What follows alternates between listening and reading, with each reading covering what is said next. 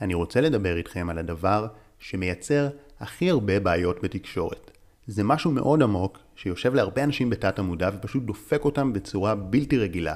אבל בעזרת מה שתבינו כאן בסרטון אתם יכולים לשחרר את הבעיה הזאת מאוד מהר. עכשיו, כשאני מדבר על בעיות בתקשורת אני לא מתייחס לחרדה חברתית או ביישנות, שלכך הקדשתי מספר סרטונים שמופיעים בתיאור למטה.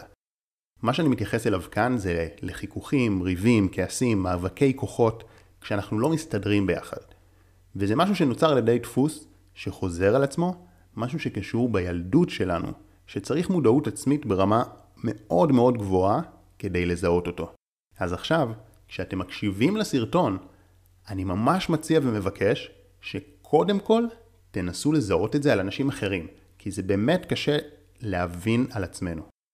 אוקיי, אז הדבר הזה, שמייצר לנו את כל החיכוכים בתקשורת, נובע ממה שנקרא תסביך נחיתות וחוסר ביטחון עצמי ממקור פנימי. אין לזה קשר למידת הכריזמה והדומיננטיות שלכם, זה קשור נטו למידה שבה אתם שלמים ממי שאתם ואוהבים את עצמכם. ברגע שאדם מרגיש לא שלם עם עצמו, כשיש לו תחושת נחיתות בתחום מסוים, בין שזה מודע ומוצהר, ובין שזה בתת המודע, מה שיקרה הוא שאם יגיע אדם שמאיים עלינו ומפעיל אצלנו את חוסר הביטחון או הנחיתות, אנחנו באופן אוטומטי וכמעט לא מודע ניכנס איתו לתחרות. לדוגמה, אם אנחנו היינו ילדים יחסית ביישנים, לא מקובלים, ונוצר שם איזה רגש נחיתות. ואז, בתור מבוגרים מגיע אדם כריזמטי וחברותי לעבוד איתנו בצוות. באופן אוטומטי הוא עלול לבוא לנו ברע, ואנחנו ניכנס איתו לתחרות. אם בתור ילדים הרגשנו לא מוצלחים בלימודים, ותמיד האח או הבן דוד היו יותר טובים מאיתנו, ואנחנו היינו אלו שמתקשים והתפתחו רגשות של נחיתות. אז אחר כך, בתור מבוגרים, פתאום יבוא אדם חדש לעבוד איתנו שהוא מבריק כזה ופותר בעיות, באופן אוטומטי אנחנו ניכנס איתו למעין תחרות כזאת. ואז מה קורה? נוצר אפקט של נבואה שמגשימה את עצמה. כי אם מגיע אדם חדש לחיינו, ואנחנו מתחרים איתו, בראש שלנו אני מדבר, בתת המודע. אז מה אתם חושבים שיקרה למערכת היחסים הזאת?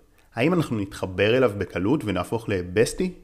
או שיש סיכוי שיתעורר בינינו מאבק. יותר סיכוי שיתעורר מאבק. ועם הזמן, מה שהתחיל בתור משחקי כוחות לא מדוברים, יכול להפוך ליריבות של ממש. אבל לא בגלל סיבה אמיתית, אלא בגלל שהאדם הזה עורר בנו תחושת נחיתות ישנה. עכשיו, ברגע שמזהים את השורש של תחושת הנחיתות הזאת ומעבירים את הדפוס הזה מהלא מודע אל המודע, אז הכל נפתר, ולא צריך להיכנס יותר למשחקי הכוחות המטופשים האלה. כמו שאמרתי, זה קשה לאיתור, מדובר ברמה גבוהה של מודעות עצמית. מה שאני מציע כדי להתחיל להבחין בדפוסים האלו זה אחד, זהו מישהו מהחיים שלכם, אדם אחר, שמתנהג ככה. אל תגידו לו, רק תתאמנו בלזהות את הדפוס. מישהו שאתם מזהים שהוא נמצא באיזושהי תחרות סמויה בגלל חוסר ביטחון פנימי שלו. 2. חישבו אתם על האנשים שאתם הכי פחות מסתדרים איתם, או אלה שהכי התחרתם איתם במשך החיים, ותבדקו האם התיאוריה שהצעתי בסרטון הזה רלוונטית. 3. וזאת ההצעה הכי חמה, עקבו אחרי הערוץ והצטרפו אל קבוצת הוואטסאפ, שהקישור אליה נמצא מתחת לסרטון, ואז אתם תתחילו לקבל כל שבוע חומרים מעמיקים ואיכותיים על התפתחות אישית, וזה כבר יבטיח שתהליך ההתפתחות שלכם כל הזמן ילך ויתעצם וישפר את כל תחומי החיים שלכם. מאחל לכם מערכות יחסים מצוינות, שחר כהן